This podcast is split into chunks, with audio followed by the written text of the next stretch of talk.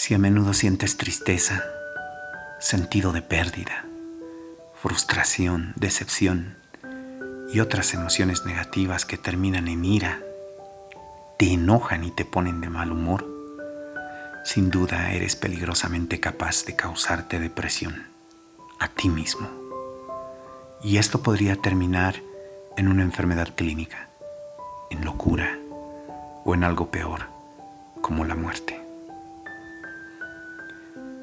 En un breve análisis sobre esta actitud, verás que inicialmente intentas generar en tu entorno un cierto sentido de compasión solo para llamar la atención.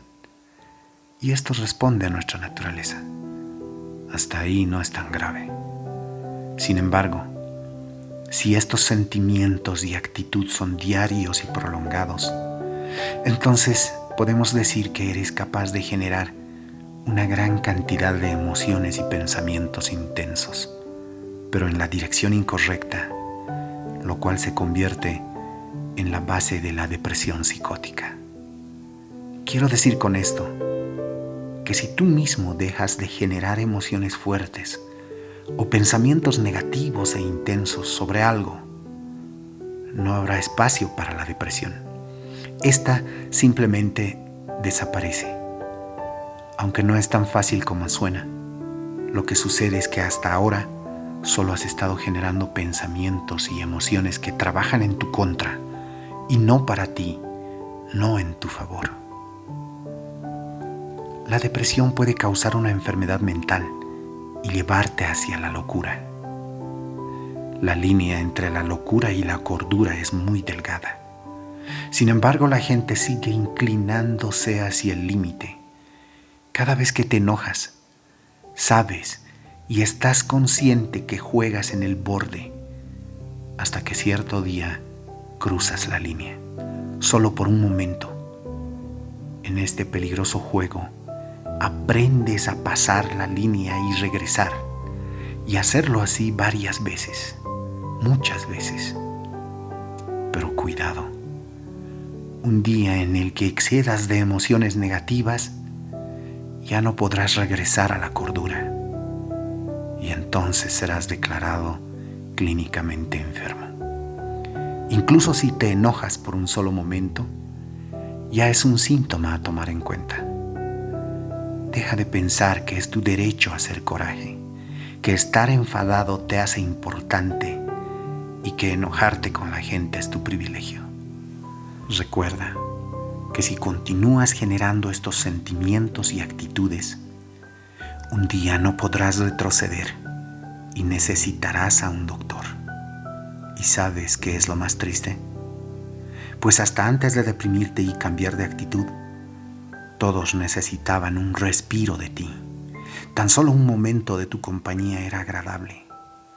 Pero ese día, en el que no puedes cruzar de regreso a la cordura, todos los que te rodean, incluida tu familia, buscará obtener un respiro de ti.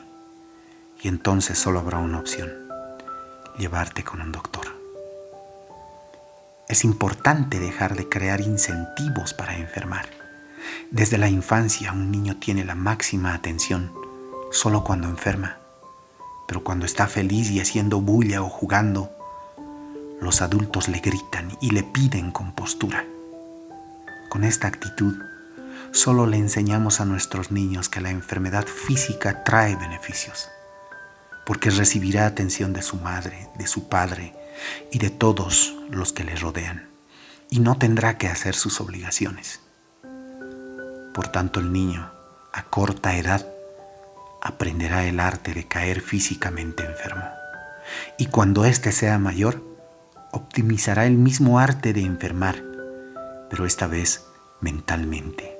Y así empieza el juego de cruzar la línea entre la locura y la cordura. Desafortunadamente, el 70% o más de las enfermedades en el planeta son autocreadas por uno mismo.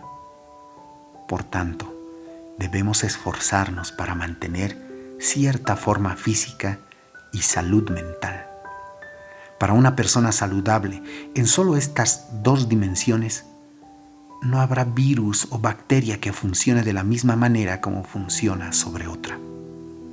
Asimismo, si estableces en tu vida un alto sentido de responsabilidad con tus obligaciones y cumples tus actividades de una u otra manera, sin importar lo que esté pasando, verás que no enfermarás tan seguido, no habrá tiempo para hacerlo. Trata de establecer las condiciones necesarias y los incentivos para la salud de tu familia y de tus hijos. Nunca establezcas incentivos para la enfermedad. Si el niño está enfermo, atiéndelo y obsérvalo desde lejos. Él sabe que es el peor momento de su vida y sabe también que tiene que recuperar pronto. Pero cuando sane, bríndale la mejor y mayor atención. Y cuando esté alegre, incentiva y comparte su felicidad.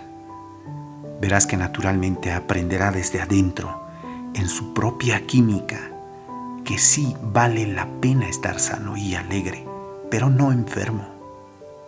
Si dejas esto muy claro, verás que las personas no se enferman a menudo y serán plenamente saludables porque podrán dirigir su mente hacia sentimientos, emociones y actitudes positivas que elevan sus facultades y minimizan sus sentimientos negativos. Es importante entender mental, fisiológica y químicamente en cuanto a energía que estar enfermo, infeliz o deprimido nunca valdrá la pena y que ser alegre y saludable es un mejor camino y una mejor forma de vivir. Gracias por el privilegio de tu tiempo.